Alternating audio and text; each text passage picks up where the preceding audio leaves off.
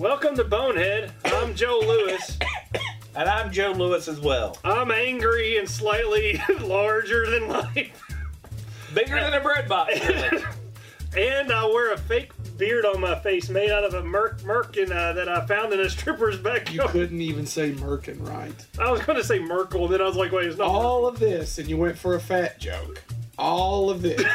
Speak, yeah, that's right. All of that. Oh, hating fruit. You two are hacks.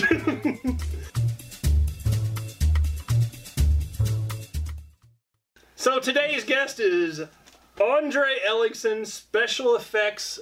Uh, med- Extraordinaire. Extraordinaire. Absolutely. He's worked on not only Nightmare on Elm Street films, he's also worked on. on- he did the entire last season of Buffy. Rush, Rush Hour Hour 2. two. Rush Hour 2. He um, has been the special effects coordinator for every season of Criminal Minds, Which he's still doing, which, he's is still, still- on air. which is still on the Right. air. He, he has actually traveled the world.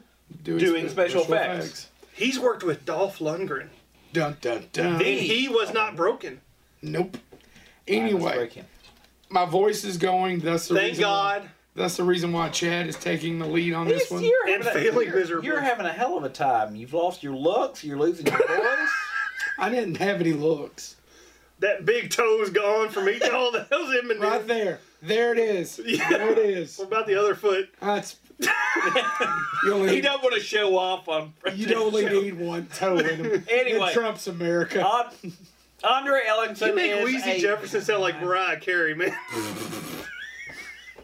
Andre Oh, I mean, one Ellingson more is a for special Christmas. effects genius, which means he's got two things against us. He can do special effects and he's a genius. And this is probably going to turn out to be one of our favorite episodes because he literally, if you if you're a fan of how movies, Movies are are made, made.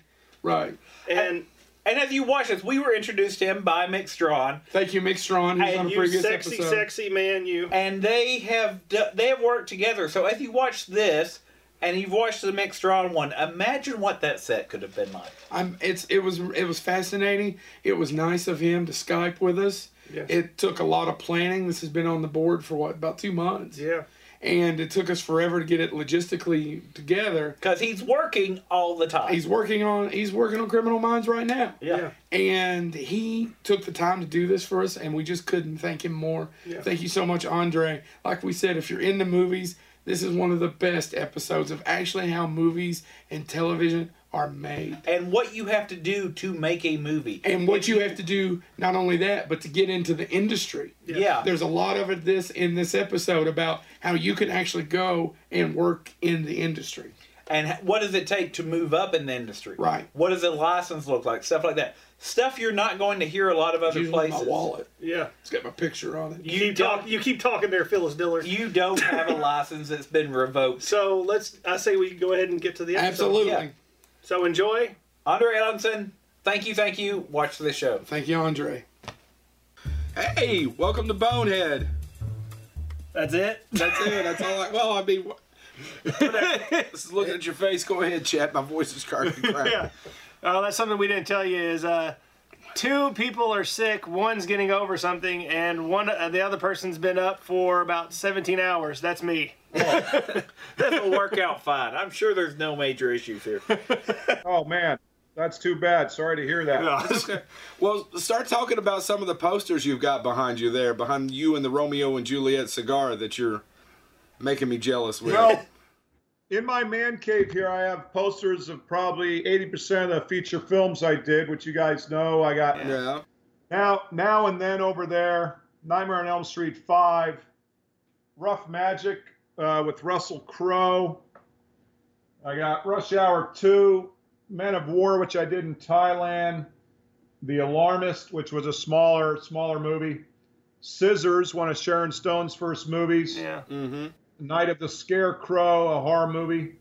Directed Uh, by the Jeff Last Burr, Ride right? with Mickey Yeah. Rourke, and uh, a pretty cool movie, a bank robbery movie called Killing Zoe. Yeah, which Uh, that that was one of the movies that I really liked in high school uh, because I mean it was re- it was directed by uh, David uh, Roger Avary, right? Who, Roger Avary. Yeah, Yeah, he co-wrote. was uh, produced by uh, Quentin Tarantino and uh, Roger Avary. Yeah, and Roger Avary directed it. Yeah, because they, they were they were they were partners for a long time. They did Pulp Fiction, uh, True Romance, and uh, Uh, well, Roger Avary's uh, got the Academy Award with him uh, for Pulp, Pulp Fiction. Fiction. Yeah. Because he got a story I, think- credit. I don't for know if he might have worked on Reservoir Dogs with him also, Yes, That's awesome. Yes, he did. But. Out of all an those, movie. out of all those, which one do you which one do you get asked about the most, and which one's your favorite? Probably, uh, you know, I think my favorite is probably Men of War, which was in uh, we shot in Thailand for three months, Yeah. and I, you know, I worked every day with Dolph Lundgren, who's an amazing person. yeah, Is he uh, really? In general, Is he just a Uh, nice guy or what? totally nice guy. You know, the guy's brilliant. He's he has like a master's in civil engineering or something.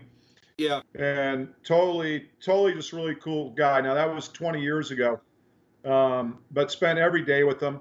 And I get a lot, asked a lot about Rush Hour 2 also, Yeah. um, with Jackie Chan and Chris Tucker. So um, those are great big movies, and I just had a blast on them. You know, I spent a lot of time in Hong Kong with Jackie Chan, and then in Thailand with Dolph Lundgren. So um, both totally different movies. One's kind of a war yeah. action movie, and the other one's kind of a comedy action Right, movie. right, but, uh, right.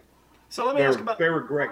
You know since you did bring up Rush Hour 2. I mean, being a, a special effects coordinator and a stunt coordinator, how is it working with Jackie Chan, who's what I'm assuming at that time was still all about doing his own his own stunts. His own stunts, right? Yeah, totally. He did. And, you know, Jackie Chan is a filmmaker, you know, from way back. So when, uh, you know, when you finish filming a scene, he doesn't go to his trailer to his chair. He's there on set. He's helping get the next shot set up. You know, it's in his blood. And uh, he's a great guy. He did he did a lot of his own stunts, uh, which was amazing because he was probably at the time still in his late 40s, I assume, maybe early 50s. Oh, he'd you have know, to be. He'd incredible have to be. athlete. Yeah. yeah. Yeah. you know, I don't know. he- This was uh, we shot Rush Hour in 2000, so 17 years ago already, which is amazing because I felt like I just got off that picture. And it was one of the last movies I did before I got on this uh, television train, Yeah. which was unexpected. Yeah, you know, gonna- been on Criminal Minds for 13 years, so it was uh, it, it was an unexpected uh, deal. yeah. Yeah. Go ahead. No, I was just gonna say because before that, I mean, you did the special effects for the entire last season of Buffy too, if Buffy the Vampire Slayer, if I'm not correct. So how I did, you, yeah. How did you come along with that one as well? Because I mean, that show had been on for six seasons prior, and then you come in and for the very last season. Well, what happened was the effects coordinator uh, went with Joss Whedon to do uh, Firefly. Oh. yeah. Yeah, the seventh season, going into the seventh season of Buffy, Joss Whedon take took almost the whole crew to his new pilot ship, Yeah. Oh. uh, Firefly. That makes sense. And then I got a call from a friend of mine who was uh, working on Buffy and said, "Hey, this uh, position is opened up over here. Come on over for the interview." And uh, I got it. And boy, did we hit the ground running. I mean, Yeah, because I mean that that last season was was nuts in terms of yeah, of how much busy, they upped the busy, ante. busy, busy. Yeah, 16-hour days and with travel and for you know nine months, but really good stuff. Really different stuff. Flying a lot of people and sending people through walls and just extremely busy every day. A lot of fire and smoke and prop gags and retractables and and uh, you know I'd read the script and I'd just already be overwhelmed. You know, because we would be shooting one and I would be wrapping one and I'd be prepping one. So I'm all in television. You're always doing three episodes at a time Right. as a coordinator, oh wow. and then you just you know you just put your crews out there where they work best, whether they're wrapping some big thing on set you already shot, or or fabricating things that need to be shot on the upcoming episode or upcoming day, and then you also have a, a guys on set working uh, the gags on sets. So it's a machine television. Well, that's what we were because we've asked several of these questions before, as as you, as you, Chad, and I have talked back and forth. But our listeners haven't heard it as we started to get to know each other. We want to get it that. How did you get your start? Where'd you go to film school at? Well, that's a, that's a good question. Uh, you know, when I was a young kid, I was fortunate enough to uh, know that I wanted to be in the film business, and so I uh, I had moved from New York, where I where I'd uh, known I wanted to start after seeing Jaws and and uh, movies like that that came out in the uh, early 70s. And uh, then we moved from New York. I moved to Montana in the 10th grade, which was just shocking. And I had some older friends who had gone off to college in uh, Bozeman, Montana. I was in, I went to high school in Great Falls, and I learned that Bozeman had a really good film school. So it was natural for me after high school. I just went to school in Bozeman and, and, and got into film school there and did four years of film school in Bozeman. And it was an excellent film school. And I still uh, uh, lecture there and, and do some scholarships for those kids and stuff like that. And then I moved out to, after I got my degree, I moved to Hollywood in 1986. And it was a busy town because MTV had premiered in 1981 and so when I came into Hollywood, man, there was a rock video shoot on every corner in this town. Huh. And there was, I mean, I worked with every, as a PA, just worked with everybody. You know, I'm working with these superstars, you know, getting them coffee and sweeping floors and doing whatever I can. And uh, then soon after, I met Mick Strawn, and he was involved in the Nightmare on Elm Street franchise. Yeah. And I, I didn't look back for, uh, well, since then, but I worked with Mick for years and years on, uh, you know, I did Nightmare on Elm Street 3 as a as a uh, carpenter. Yeah. And then I moved up on Nightmare on Elm Street 4 and worked as the lead carpenter right under the construction coordinator. And then on Nightmare on Elm Street 5, I had moved up to the effects coordinator. Yeah. Uh, some pretty major jumps in three years. And I did both seasons of the television series. So I did about a five year run of Nightmare on Elm Street with some little shows in between uh, the hiatuses and stuff like that. Um, so that was kind of it, you know, just kind of uh, ha- having uh, the passion to do it and some education behind me and the drive and some doors that open. You know, that's that's just life in general, no matter what you do. That's absolutely. You can be you can be highly skilled, but if some certain doors and people don't come into your life, you know, you may not get those breaks. That's absolutely true. I kind of have a. I'm curious though. when you went to film school, what did you want to do in the movies? Did you want to? Did you want to be on the production side? Did you want to direct? What? Did, I mean, what was your dream? Yeah, I certainly certainly wanted to direct. I wrote and directed all the films in college, yeah. and um, it, it's and I, I still hope to do that. Never give up. I've written some scripts that have been optioned and some TV shows. Um, you know, but it's such a, you know, I, it's such a, you just, it's so hard to get into. It's like, I could know there's famous people that are famous writers and famous actors that'll never be given the chance to direct. It's just, you know, it's, it's, a, it's, it's undefinable how people begin to direct. We have people direct on our show now. It's like, how the hell did you get on this movie set? you know, I got 70,000 hours of experience with drive and passion. I'm always behind the monitor. And then, uh, you know, these guys, these some of these clowns show up and uh, and they're directing, and it's just it's amazing. So there's there's no door answer to get into directing, but I'll never give up. You know, I've directed second unit stuff, uh, unaccredited, big action sequences right. because sometimes the directors don't know what's going on. When I'm doing a huge explosion or car wrecks, I basically have to lay out what's going on. So I basically take control of the set at that point. Yeah.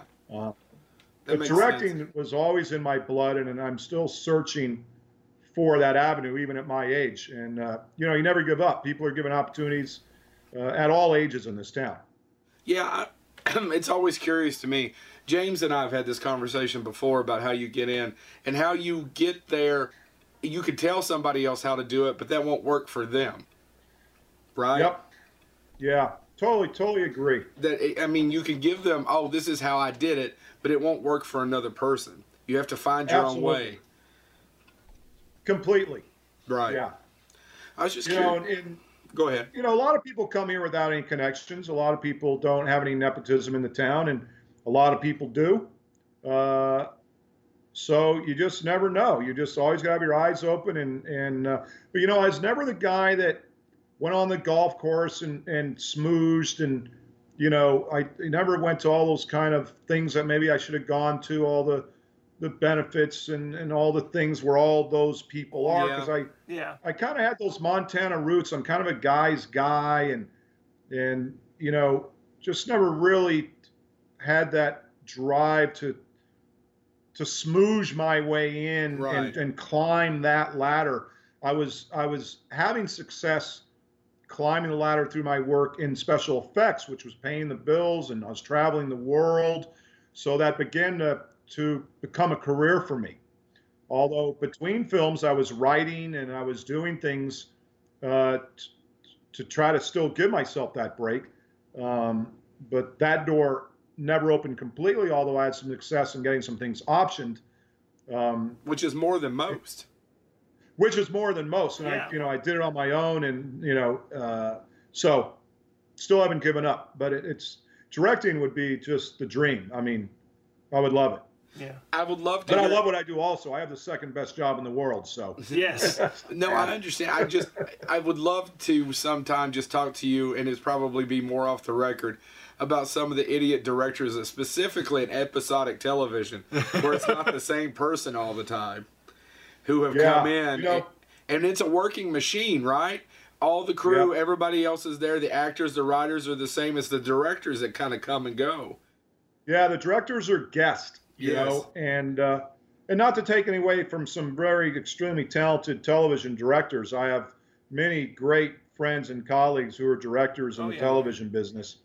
Uh, but it only takes a couple hours on the set with a new director to see where they're at and if they can tell a story and communicate and and you know have both hands on the wheel of the big ship. They're either going to go toward the iceberg or they're going to swerve out of the way. Yeah, So I was just curious. Well, it takes all kinds. I, you know, I kind of want to revisit. You know, Joe mentioned that. Uh, you know, in our previous talks, because one of the things I found fascinating that we talked about earlier this week that I think our audience would like to hear about is, you know, how we live in the golden age of television right now. I don't think there's any Totally. there's any argument as to how great television is now And the amount of it. and the amount of it.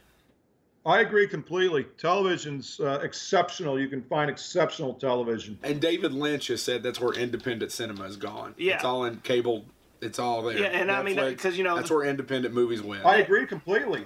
yeah, Yeah, because you know, movies movies nowadays are basically the same three or four basic stories or, or styles. Yeah. Where you know, and now television's branching out into all new various directions. But because of that, Absolutely. I was wondering if you could, t- you know, just go into the story about you know how you know how that is for you working in that industry as it's this big boom right now. Well, for me, you know, I haven't been able to. My experience, you know, I did a lot of television uh, as, as I was coming up, and you know, I've done probably, I've done almost 300 episodes of Criminal Minds, you know, and so I've probably done 600 episodes of television, hour long over my career, and because I've been uh, on Criminal Minds, which has been a good fortune for me for 13 years, I haven't been able to go out there and experience, you know, all the different types of television. I mean, certainly Game of Thrones is at the top of the heap. yeah. I wouldn't even consider that television. You know, No, I know. So you're a fan. know, like you said, Joe, that those are those are movies, man, that just happen to be on a cable channel. I agree. and a lot of I the mean, you look at the behind the scenes of Game of Thrones on on YouTube or on the uh, the extras on the DVD, and it's mind blowing. You know, I've been in the business a long time, and, and my jaw just lowers and and just like, oh my God, I know what they're doing, and uh, you know, would like to be given that up. You know, do something like that. Um, but television is it's there's a mass amount of television, and it's just it encompasses everything. I mean, there's 500 channels out there. It's amazing. What what is that doing to the people that are interested in special effects? The people that are get uh, if people are interested in going that way, what are some things that they need to be looking for now as this boom happens? Yeah. Well, what's good about it is, you know, television now is um, it's all over the country, right? So you don't have to come to Hollywood. You can go to Atlanta. You can go, you know, you can get on all the uh, uh, uh, what's it called? The uh, every state has a film commission. yeah, So you, you can get on, you know, you can go to pick a state, get on the web, go to the film commission. You can see what's being filmed there, or what's coming, and there's many, many opportunities. In Hollywood, it's it's pretty much you know a union town. Although the, what the, the books are open now, which is called that they need people in. So they're, Oh, you know, when the Yeah. town, when the books are closed, you have to be in the union to work for the most part for network television and stuff like that. Even uh, Amazon and HBO have smaller union contracts. Um, but the uh, Can you? the ability to come to this town now and and probably in Atlanta is is a great is a great time for young uh, or even people who just want to get into it at whatever age right. to come and uh, you know you got to you got to meet you know get do your homework and get on the set and people like you know like myself I want to help people people generally that are in their career and, and have uh, some success and are comfortable with themselves they want to help people I'm trying to help people get in if I can at least give them advice and and I can't like bring somebody right in and be a special effects guy because of the union the license I have but Yeah. I certainly can give them advice and point them. You know, I did a I did 10 years of non-union work when I first moved here.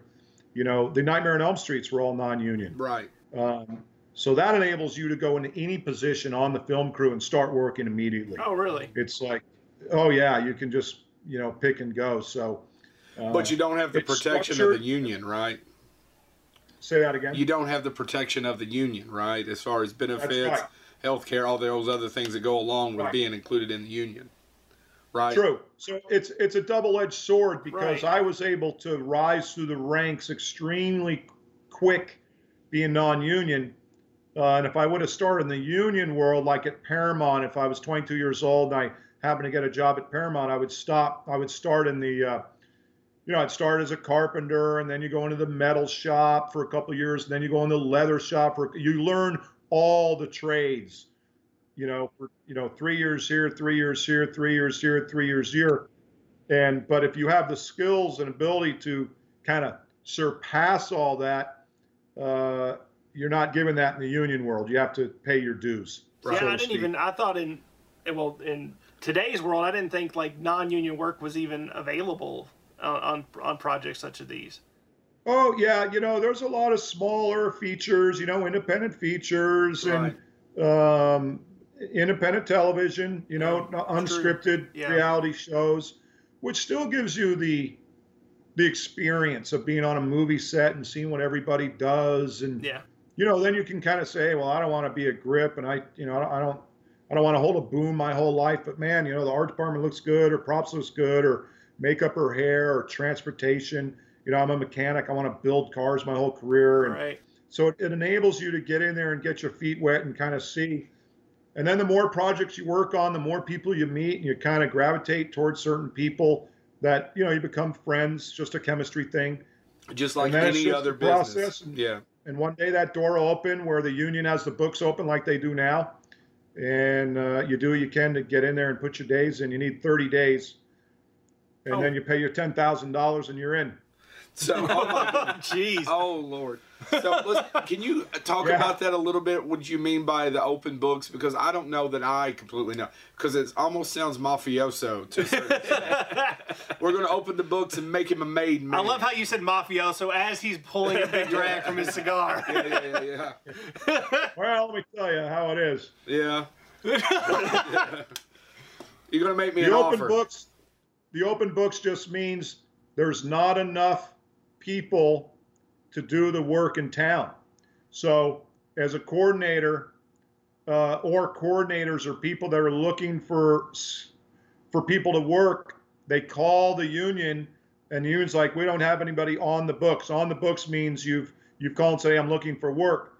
So when you call the hall and say man we don't have any effects guys available we're Right. sorry then they will allow you to hire your brother, your cousin, or your grandmother, just so you can get somebody on the set to help you move stuff. Or sometimes you just need people.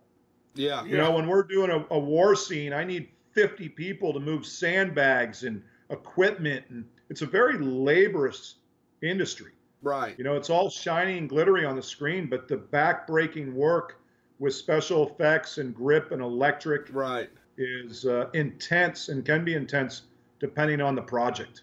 So uh, that's what they mean by open books. Open books means we need to get more people than union to fill the positions of all these people calling that need additional help. Yeah. So, and if you've got 30 days and $10,000, You can be a made man. That's right. You're in. You're in. Ah, you You know, and then and then and then you're on the road to uh, you know health care and benefits Right. and, and a good salary, and you're protected by you know the film union is a very strong uh, union. Uh, now there's different, you know, there's 399, which is transportation. There's local 80, which is the grip. There's local Right. 44 for prop makers and special. You know, there's probably 15 different locals within the union, and they all have their little. It's all kind of different sub rules, but they all work under the umbrella of IATSE, I tell which is the right. I tell people is the all the time that I think Hollywood is the last place that union really exists.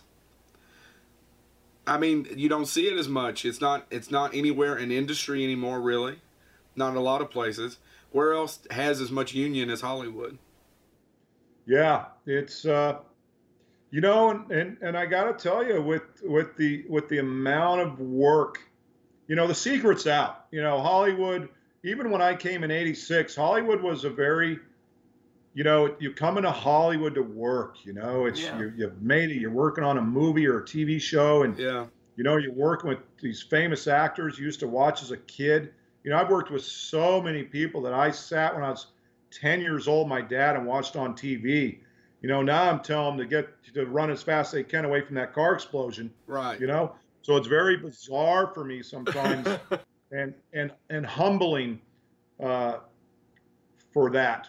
But to be honest, there may be come a time where there's so much work that the that they're going to be able to do without unions because they're just not going to be able to control.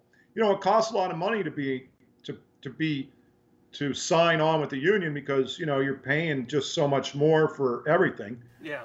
Um, so that's why they try to get everybody that gets on something in the union. If they can keep keep it corralled and keep control and get everybody in the union, then the, then the union stays strong. Right. But in the 80s, when I came here with New Line Cinema and Cannon Films and Golan Globus and and even Weinstein and all those Yeah. guys, there was a huge non-union. Non-union kind of broke out from the studios, and uh, there was a time there between like, you know, 1980 and and 95 were, it was like 50-50 in this town. I mean, Wow. non-union almost got away with it, and then then they got it back. They got the control back because as the, as you get older, as a filmmaker in your late 20s, you realize you do need the health benefits. You do need protection because I was working 17, 18 hours a day. You know, at that time when I was younger, making $70 a day, I'm making $4 an hour, Yeah. Wow. you know? So when I'm when I was young though, I'm working with Guns N' Roses. I don't care, you know, but Right. when you're 27, you start to realize, you know, you need some glasses, you broke your arm, and and everything you work for, you've paid to a doctor. So wow. you talked about how now film is everywhere, but you also worked uh, internationally, working with in Thailand with Dolph Lundgren. What is the difference between Lundgren. I don't. doing special effects locally and doing special effects overseas? Is there a different setup? Is there different laws you have to be aware of? yeah, that's that's a really good question. The main thing is equipment and materials. Right. You know, Hollywood, I can literally make a phone call and get anything done and anything to me, if not within hours, within a day, and the skilled person personnel to get it done. When you're in a jungle in Thailand, it's really hard to find a Home Depot. It's really hard to find somebody that can put a roll cage in a car to protect the stunt driver yeah. you know and it's it's it's so it's about getting what you need a lot of times like when i went to thailand and and and hong kong i i spent months going over the script and putting everything in that sea container i could think of and you still can't think of everything Yeah. you know uh, all of a sudden just one little piece breaks on a piece of equipment and it could it could shut you down. So it's it's the availability of resources and talent uh, and equipment that is the major difference between shooting. Now just the united states you can acquire all that stuff. Before it just used to be hollywood. Even when i went to atlanta to do now and then i found myself you know struggling and calling hollywood to get whatever you know fake snow Yeah. or equipment uh, to me FedExed as quickly as possible for the next day's shooting. So, and that's a lot of stress for a coordinator because, you know, you can't shoot excuses. You know, you can't tell the you can't tell the director the next day, well, you know, it didn't, it, I don't have it, it didn't come in, and the whole crew's standing there. You know, it's it's uh, you never want to you yeah you never want to give that excuse because you can't shoot it, which I've been told. That's a great bet you line. have. I bet you have. I can imagine. I really would like to ask. I'm trying to think of a good way to put it. And if you don't answer this question, you're talking about working with some of your idols, and we moderate a lot of these cons. And people ask me when you meet stars about. Well, I always say the same thing. They're like everyone else. 80 or 90 percent of them are fine people. 10 to 20 are assholes. That sounds about right. Do you think that's true with the stars you've worked with?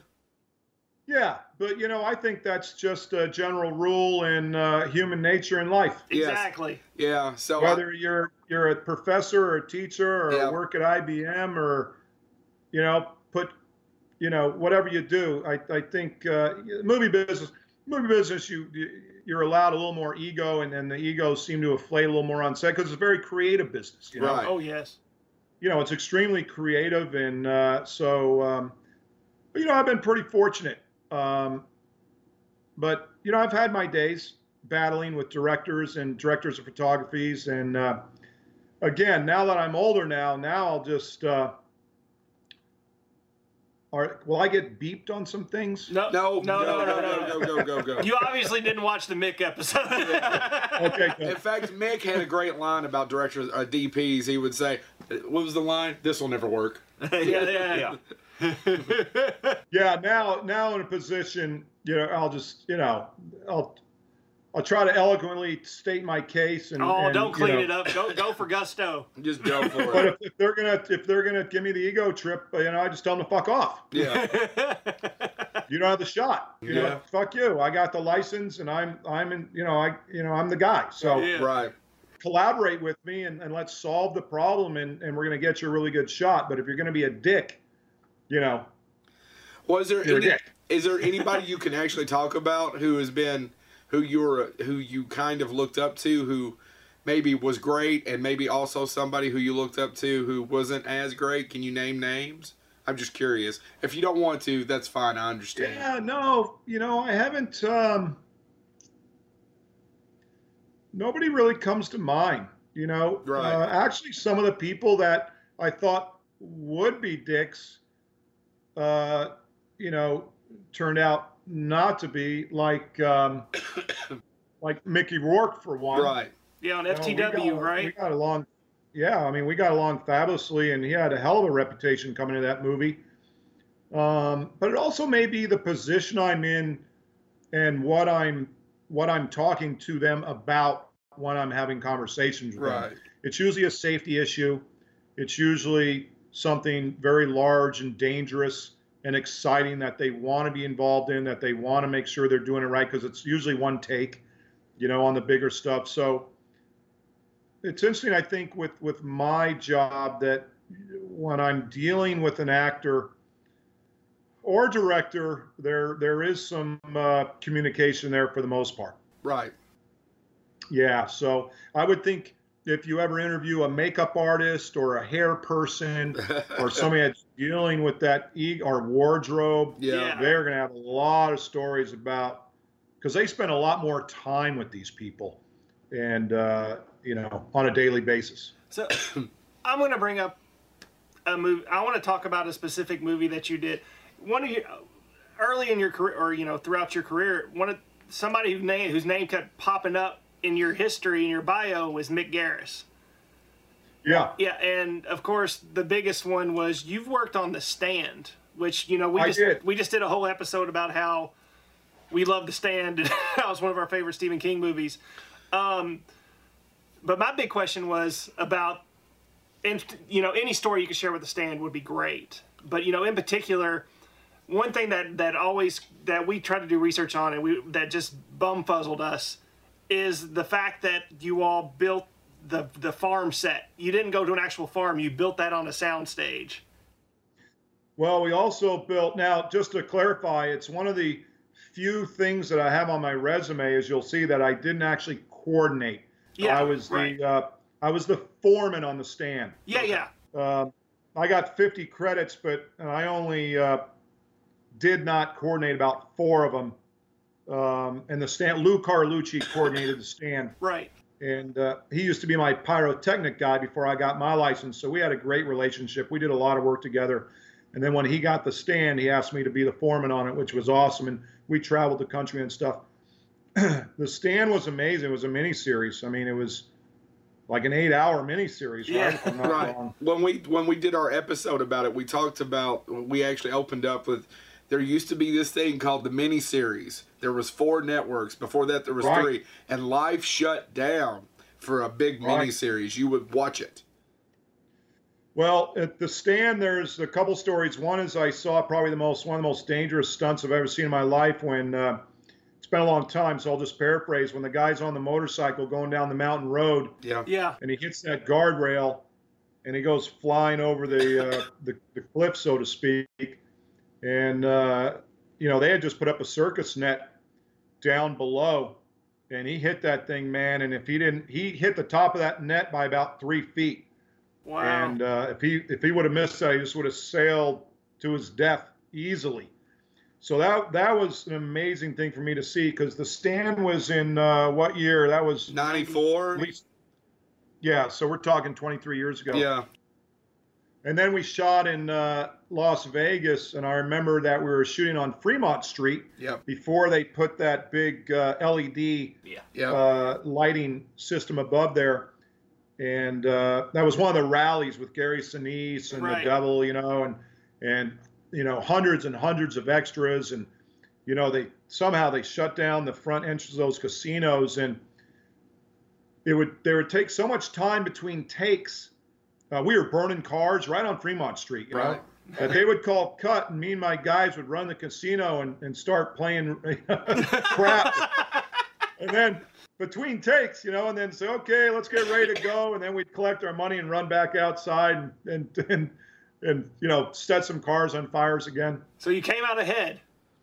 Yeah, and I almost got bit by a rattlesnake in the Valley of Fire uh, out there when we did that big bonfire out there. Stepped right over a rattlesnake. It was it was it was gnarly. that was that was a huge. We also built the uh, the big oil when the when the oil yeah uh, field blew. We had uh, we had done some uh, force perspective, but we built some of those huge outdoor tanks that were quite large, and we had pressurized diesel fuel being fed into those with huge tanks. It took Wow. weeks to, to set that up. Um, so the longer I think about it, the, a lot of big memories on that on that one. A lot of hard work, man. We were extremely busy.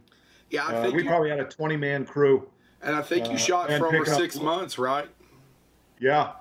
yeah and then we'd pick up additional help and you know we shot in uh, pittsburgh you know in vegas a lot in la and we would pick up additional crews just labor to help us on that i think that might have been non-union also back then really Wow, that's kind of surprising. That is very surprising. i think so but uh, i had done a couple things with uh, mick garris uh, but haven't uh, worked with him in uh, I may have worked with him once uh, after that, but uh, it's been it's been a long time. But he was a good guy. I think after that it was Quicksilver Highway, if I'm not mistaken. Yeah. Yeah. Which, by the way, Yeah, was that supposed to be a TV show? Yeah. Okay. Because that, That was was like a movie of the week or something.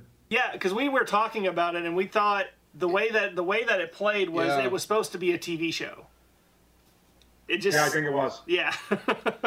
yeah right it was supposed to go to series it didn't happen Right. Yeah. That it might have been a yeah it might have been a pilot right um, back then. You know, and also in the early '90s, uh, you know, movie of the weeks, mm-hmm you know, were just huge. I was, you know, I was blowing up a car every week. There, every movie of the week had a car explosion and rain. every one of them. So that was, hey, can you come do a rain job? Yeah. Can you come blow up a car? Yeah. Every week, you know. Now I don't think there is a movie of the week except on, you know, Lifetime. Yeah, Yeah. Hallmark. That's like it. It doesn't exist anymore, like the miniseries. It just Yeah. doesn't exist. No, they don't exist. No, Yeah. No, absolutely. Yeah, I've got a wife who makes me watch those Hallmark Christmas movies. I just want to go jump out a window. Maybe they would be better if they had more car explosions. Yes, they need more car explosions. A couple. Hallmark specials. Santa's sleigh needs to explode at least once a week. Do you have any good Yeah. stories about working with a uh, um, Golan Globus, uh, almost with Cannon Films, because they were notorious. Well, yeah, you know, uh, that was so long ago. I don't. I was a carpenter back then, Right. so uh, I wasn't working on set.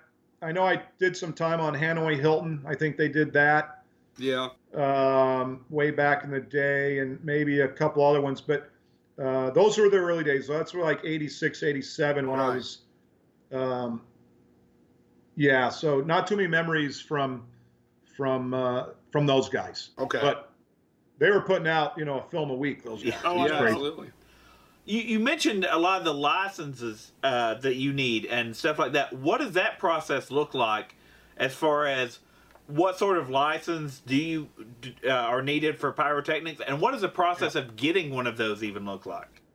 Yeah, special effects is interesting because it it, it incorporates uh, a mass amount of skills. You know, we need guys that are riggers. We need guys that are proficient in hydraulics and pneumatics.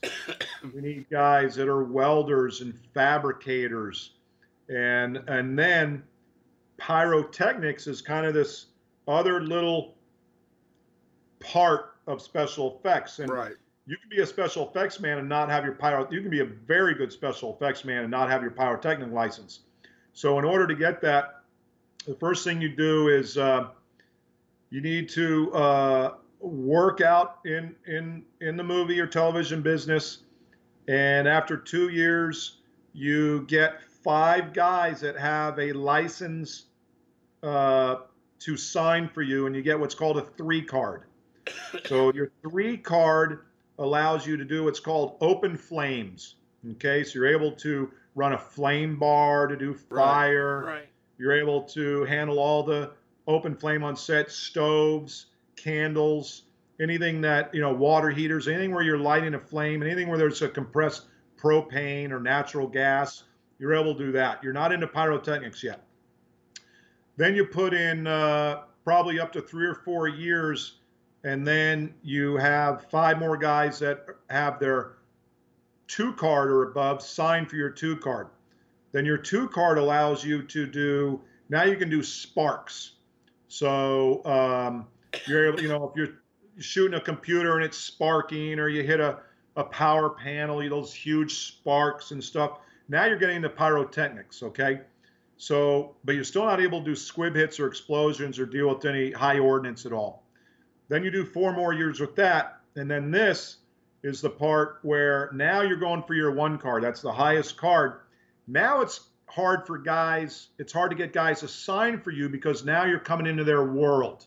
Uh huh. Now you're going to, all the guys I hired to do my pyrotechnics, I won't be hiring them anymore because now I have the license.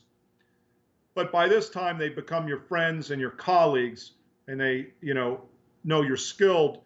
And if you're working coordinator, know you're you're going to get them work. So you got to get five guys that have the highest card, which is the one card to sign for you.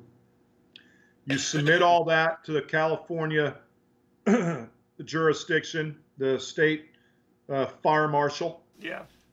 He reviews all, uh, and and through this whole process, you've been taking logs. You've you've logged everything you've done, what the production was, what you did, who you worked with, what you did, what materials you did. You do a one sheet on every single flame you've ever done, every single spark you've ever done, every squib you've done, every explosion you've done. Mine was about a foot thick from all over the world. Yeah. Okay. Wow. So then you submit that to the California State Fire Marshal, and they review it.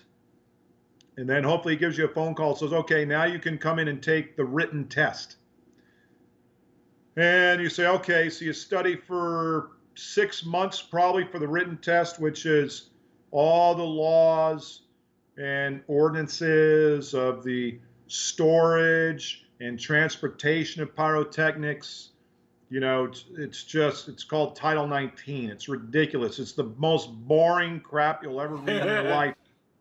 And it was, you know, it was, it was painstaking to memorize all the. I mean, imagine, imagine reading like an OSHA book of all the rules and regulations Right. Yeah, and you're of work worker safety. and you're working full time on movie sets this whole time. Oh yeah, yeah. I'm studying at night.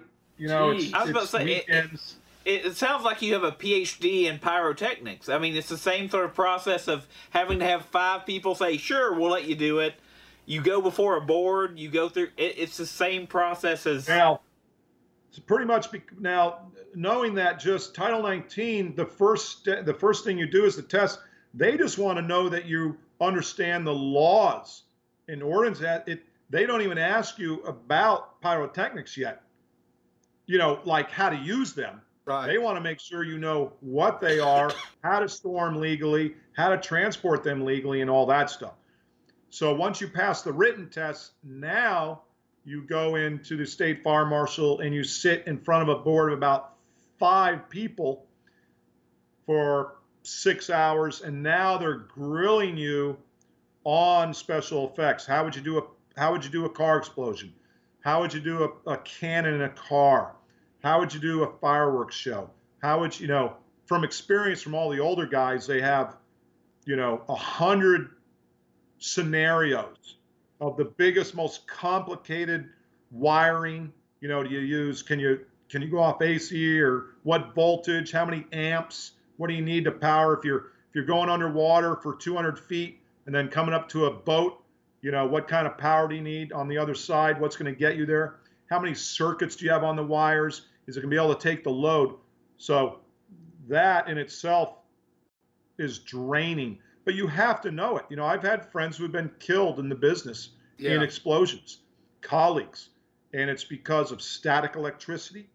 Mhm. It's because somebody had the wrong, you know, the, the battery was hot or the, the cable fell onto the battery through some bizarre accident Yeah. and it and it sets off the explosion prematurely. So I didn't mind at all being grilled uh, to the teeth on this stuff because they need to know and I need to know that I'm a professional with that. And now, when I get asked, I just got asked. I just got a phone call the other day from a guy I've known for 25 years who's finally going for his one card because he was one of the guys I was talking about. He was just an effects man, very good one, but he realized, you know, that he wanted his one card. He wanted to be a pyrotechnician in addition to all his other skills.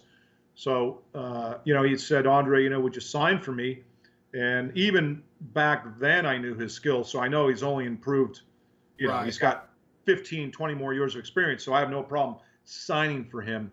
And uh, and that goes into the package. It goes to state fire marshal. And so it's a process. Uh, it's it's it's it's like getting you know your masters. Right. Uh, but you have to, you know, you're dealing with your own life, your crew's life, actors' lives, people around you. I mean, look at the big movies. I don't do the huge motion pictures.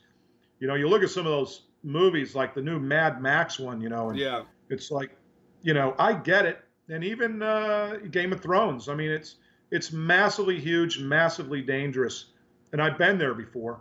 Um, I don't know if I want to go back into the massive world. I, actually, I don't. Yeah. Um, but I do want to get back into features like fifty million dollars because that's controllable to me. That's you know, it's manageable. The the risk is much lower, even though you're you're do, you're not just doing as big as as gag. You're still doing explosions. It's still all very dangerous. But the magnitude and the scale of it is to where you can wrap your head around it. Yeah, we've talked about. sorry, my voice is going. I've been sick. That's all right. We've talked about this before, but do you think after a few more years on Criminal Minds, you do want to go back to working on features? Definitely. You know, I think I'm going to ride Criminal Minds out. If it goes one year, that's great. If it goes two years, that's great. Um, but certainly want to get back into features. Um, there's just some about sitting in a movie theater at the end of the day and, Yeah. and watching your work. You know, even you know, 10 million people watch Criminal Minds. So that's a much bigger base than you know may, most movies might get. Right. Um, but uh, there's something about sitting in a movie theater and the lights go out and, and you watch your work and your name comes up and you're there with your crew and and uh, you know and you a little bit more traveling, you know, and uh, it's two different worlds, but they're both to me uh, very exciting and uh, you know I, I I still have a passion for it. I love it. I mean, I'm extremely lucky. Um, Oh yeah. Yeah, yeah. what yeah. I do. I, I never knew I was a new special effects. I'll tell you that. I had I had no idea. You know, when I came to Hollywood, I wanted to be a writer director. I wanted to write to a means to an end to direct. Um, and Like you know, I just fell in it, and, and the doors opened, and and I was uh, I was good at it. And Right. it just it just happened. yeah. Crazy. No, that that's what happens. That's life. You just take Yes, the opportunities it- you're given, it- and you had to make a living, right? had to make a living and then once you start making a living uh, then you're like you know it's hard to you know then you buy a car and then you get a nice apartment and then you know then then all of a sudden you're i'm just glad it was in a in a in a an area that i that i liked Oh, yeah. because there's a lot of people in the film business television they're very good at what they do but you know they uh, man I, I really wanted to be you know that guy over there and i got married and had kids and you know you, you can get trapped just like in in any any right, life right, right. um so All right. What else do we have? Is that it? what i still got a apple cigar left Um, Oh, well, we didn't want to keep you all night, and we could always do another one too. Yeah, I mean, what? Um, I guess uh, as a last question. Why Um, don't you get the last question. yeah. Well, you you were passing the buck. I thought I thought you were looking for something. Um, you mentioned writing. Is there any certain area or any certain type of story that you like to write, or any certain area that you would like to Oh, direct? that is a good question. yeah that's a good question i wrote a uh, of course i wrote a uh, horror film Right. Uh, and uh, I optioned that twice. And I actually got out of effects for a year because I was on board to direct. It was about 15 years ago. Uh, no, about 17 years ago. Extremely excited. Thought I thought I'd made my break, and then the funding fell through, and it all went away, and and and all that kind of thing. It's a it's you'll hear that sob story a million times in Hollywood. So, Um, and then the other one I wrote was an action adventure for kids, uh, which also got optioned a couple times in the same story. So it's amazing a movie even gets made in Hollywood. well, that's we we've talked It's about. amazing anything ever gets made. Just Yeah. the- what it takes to put it together. Right. Well, We've talked about that before, though. Uh, magazines like Fangoria and all that that used to look at horror films, they always had that section of movies you can expect to see, and we can go back and look at them, and half of them never, saw the made light it. of day. Never, never made it. Oh yeah, no no doubt about it. And there's a lot of movies that you know will get made and then yeah, and then never you know maybe you'll get it on Netflix. Maybe you'll sell it for, you know, a million dollars to Netflix. Or you know, you go to I don't I'm not too much on the social media, but I'm sure there's you know TV stations and maybe little movie stations on the internet where you can show your movie. Somebody pays a dollar to watch it or whatever. I don't know. There's so many voices out there. Yeah. And you have to stand out. And most people will, we've learned this too with a lot of independent people or independent finance or they're small independent films and they're getting their movie done. And when I find that I talk to people who have been successful at it, they say they'll they'll think about everything, the writing, the directing, everything, and they leave the big part out and it's distribution. They Yeah. never think about that. They'll get everything Yeah. financed. And here's our movie. Oh, holy shit, where's it going to go? But if it isn't your money, Yeah. then you don't want to worry about distribution because you just want to get your movie made. Right. So But certainly the people that put the money up should be thinking about di- have a distribution deal. But the distributors aren't going to have a distribution deal if they haven't seen the the movie. Right. So it's it's a it's a you know A catch 22. it's a catch twenty two. Can I, let me ask a question about what some a statement you just made. You said when you were probably going to write and where you were where you were uh, trying to direct that movie, and it was 17 months that, and that's all you focused on. You couldn't do anything else. You weren't you weren't working on the other things. You were focused directly on that. You couldn't do other projects. Well, yeah, I didn't mean to say seventeen months. It was like a year. The problem was I was going to so many meetings. I'd get a phone call and say, "Hey, we have a meeting in Beverly Hills this afternoon." I had to be available. Oh. And Oh yeah. Yeah. you know, and I was I was doing rewrites and I, I was writing two movies simultaneously. So I had taken that time. Once I got my first hit, once once it got optioned, Yeah. uh, my focus, you know, I, I had enough. I was about, you know, I was single at the time, so I had enough money to say this is my shot, uh, a damn good shot. So I'm just going to concentrate on on making this happen. But it, it did get to the point where they called and said, "Okay, we have a you know another meeting in Beverly Hills." I said, "You know what? I'm tired of eating forty dollar hamburgers in Beverly Hills.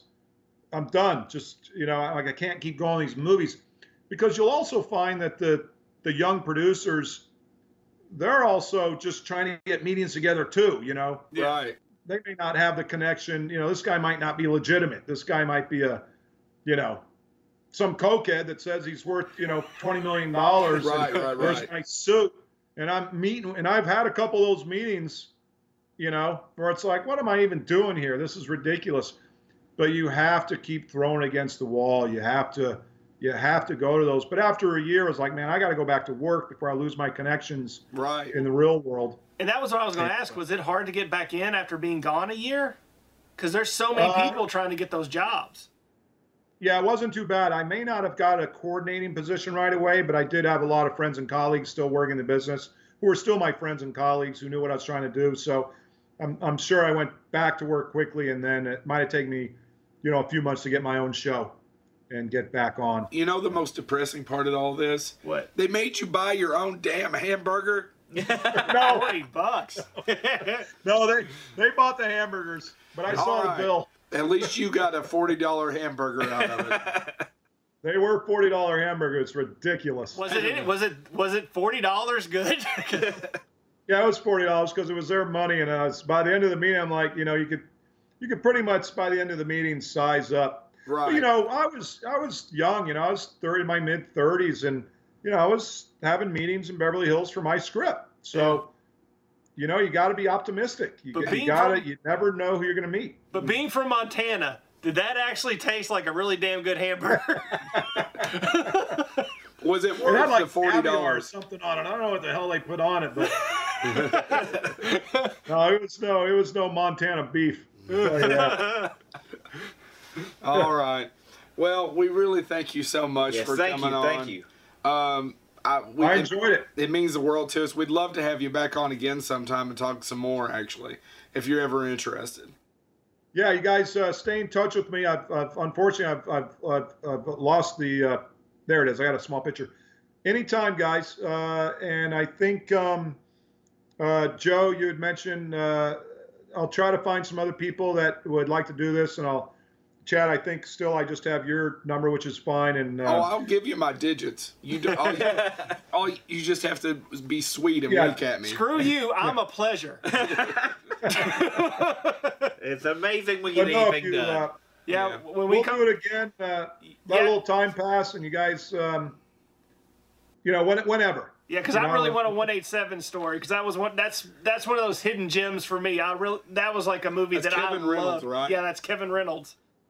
Now, briefly, Kevin Reynolds is was one of my favorite directors. Oh, Oh, really? man, now oh, Well, go ahead and tell it. We You gotta, gotta know gotta 'cause tell like, it. Well, I'm, I'm just saying in general, he was just a super, super dude, you know. And, and Mel Gibson actually produced that, and so I got to meet Mel Gibson before all that stuff happened. Yeah.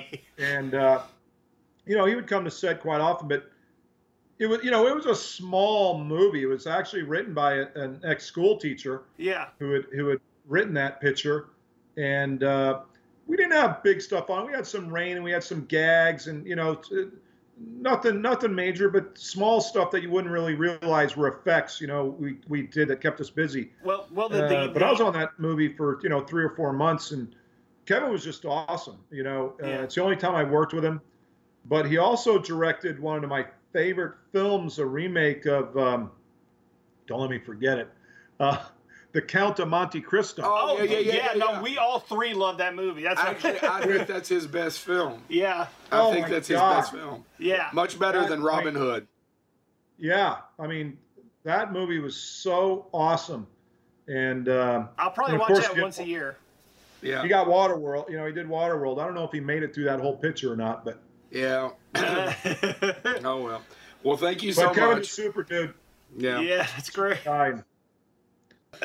That was one of my, you know, one of my big breaks. Even though it was a small film, it was a high-profile film because it was Kevin Reynolds and Mel Gibson.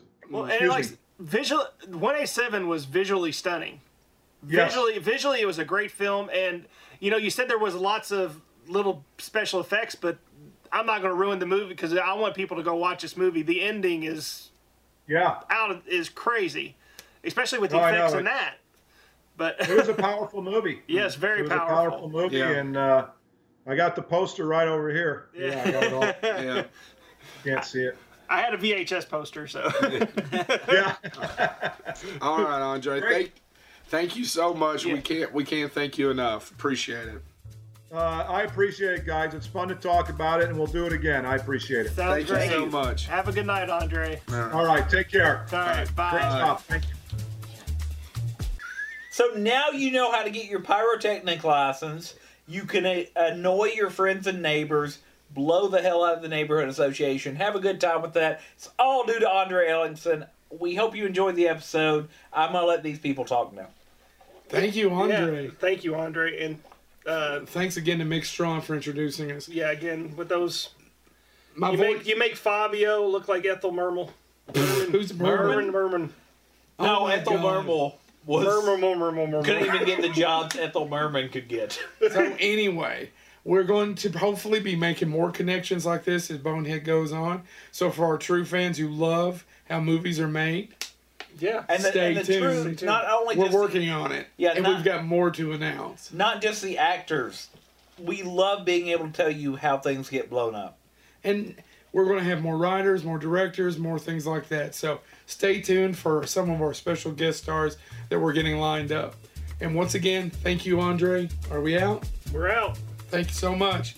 See you next week. Love you, Mick. Garrus?